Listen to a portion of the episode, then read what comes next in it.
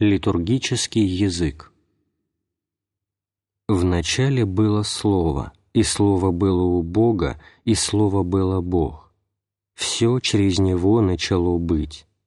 Евангелие от Иоанна, глава 1, стихи с 1 по 3. Язык человеческий предназначается для выражения реальностей различных планов.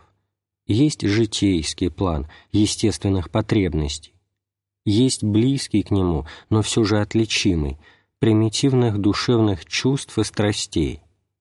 Есть язык политической демагогии, есть научный, философский, язык поэзии, наконец, наивысший из всех – язык божественного откровения, молитвы, богословия и других отношений между Богом и людьми, литургический.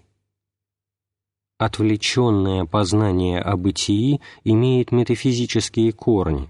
Сюда относятся наука, философия и прежде всего богопознание. Слова, выражающие вышеуказанные роды познания, так же как и имена Божии, исходят из умной сферы, метафизической.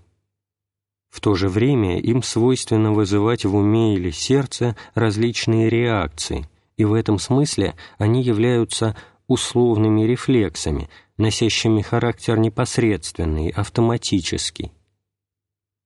Каждому языку поставляется задача ввести слушателя или читателя в ту область, которой данный язык принадлежит.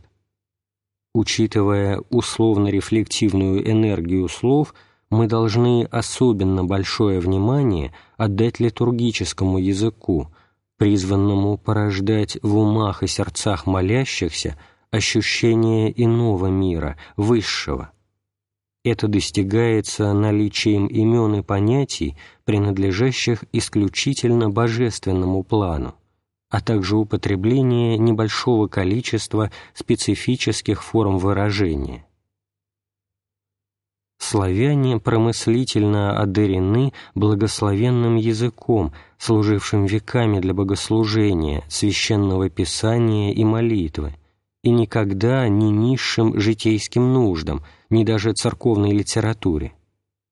Мы категорически убеждены в необходимости употребления сего языка в богослужениях нет вовсе нужды заменить его языком повседневности, что неизбежно снизит духовный уровень и тем причинит неисчислимый ущерб.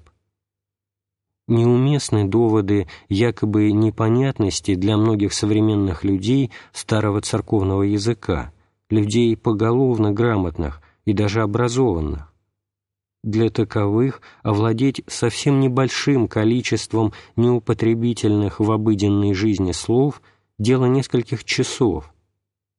Все без исключения затрачивают огромные усилия для усвоения сложных терминологий различных областей научного или технического знания, политических, юридических и социальных наук, языка философского или поэтического и подобное почему бы понуждать церковь к утере языка, необходимого для выражения свойственных ей высших форм богословия или духовных опытов?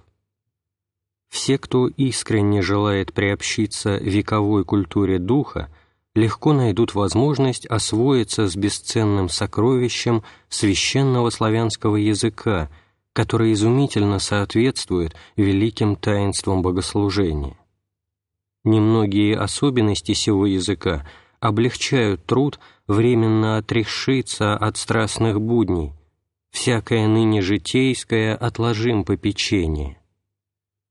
Если бы мы при совершении литургии употребляли язык нашей повседневности, то он порождал бы в душах присутствовавших реакции низшего плана, нашего физического существования человеческое есть образ предвечного Слова Отца.